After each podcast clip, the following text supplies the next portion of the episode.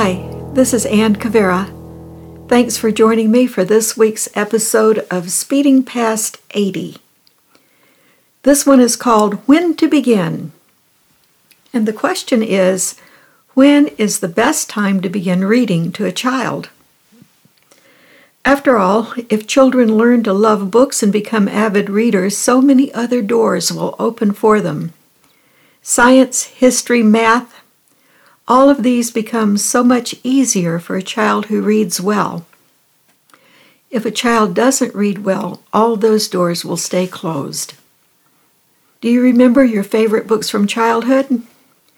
My mother gave me a book every Christmas as soon as I could read.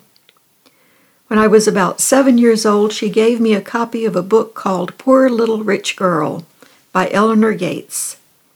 I still have it. Other books from the 50s followed Harold and the Purple Crayon, Charlotte's Web, The Borrowers. I love them all. One of our sons, after he was an adult, tracked down a couple of his favorite childhood books. He bought his very own copy of Tony's Hard Work Day by Alan Arkin and Bored Nothing to Do by Peter Spier. Our older daughter passed on her copy of The Practical Princess by J. Williams and Friso Henstra and she gave her set of the Lemony Snicket books to her nieces and nephews. You see, that's the way it is with great books. They never die. They just keep creating adventures in an expanding universe of minds. So, how soon is too soon to read to a child? One study I read found that beginning in the last quarter of pregnancy, infants react to their mother's voice weeks before they are born. Researcher Barbara Kisilevsky made individual recordings of 60 pregnant women reading the same poem aloud. Then those mothers were divided into two groups. Half the unborn children heard a recording of their own mother reading the poem. The other half listened to the voice of a woman who was not their mother reading the poem. The researchers knew that a heart rate indicates whether or not we're paying attention to something. Well, the heart rate in the babies who heard their mother's voices accelerated. You see, our hearts accelerate when we connect with something, we light up. On the other hand, when we're puzzled or trying to focus and figure something out, our heart rate slows.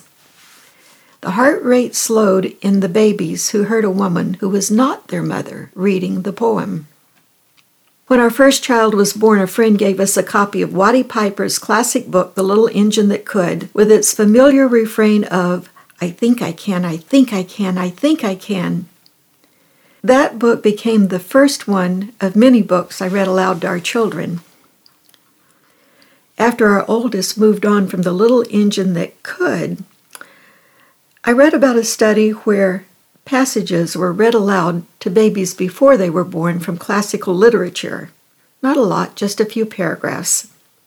Some years after the babies were born, those children were divided into two groups. Both groups of children were asked to memorize the paragraphs they had heard before birth. The group that had listened to the paragraphs before birth had a measurably easier time memorizing those same paragraphs years later. Well, I don't know how accurate that study was, but I wasn't taking any chances. I began reading The Little Engine That Could to our older daughter weeks before she was born. Her younger brother and sister got a full dose of Watty Piper's book, too.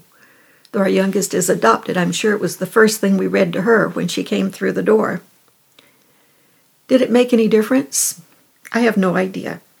All of our children have overcome challenges at one point in life or another. Thankfully, all four are thriving, happy adults. I do know this. It might be a really good thing when a baby first sees the light of day if the phrase, I think I can, I think I can, I think I can, is already imprinted deeply within their newborn heart and mind. Between now and Christmas, at the very end of each podcast, I'll mention a book I think will feed the heart and soul of a child. If you're thinking about giving a gift to a child for Christmas, think about giving them a book. For now, this is Ann Cavera. Thanks for listening. Please join me next week for another episode of Speeding Past 80.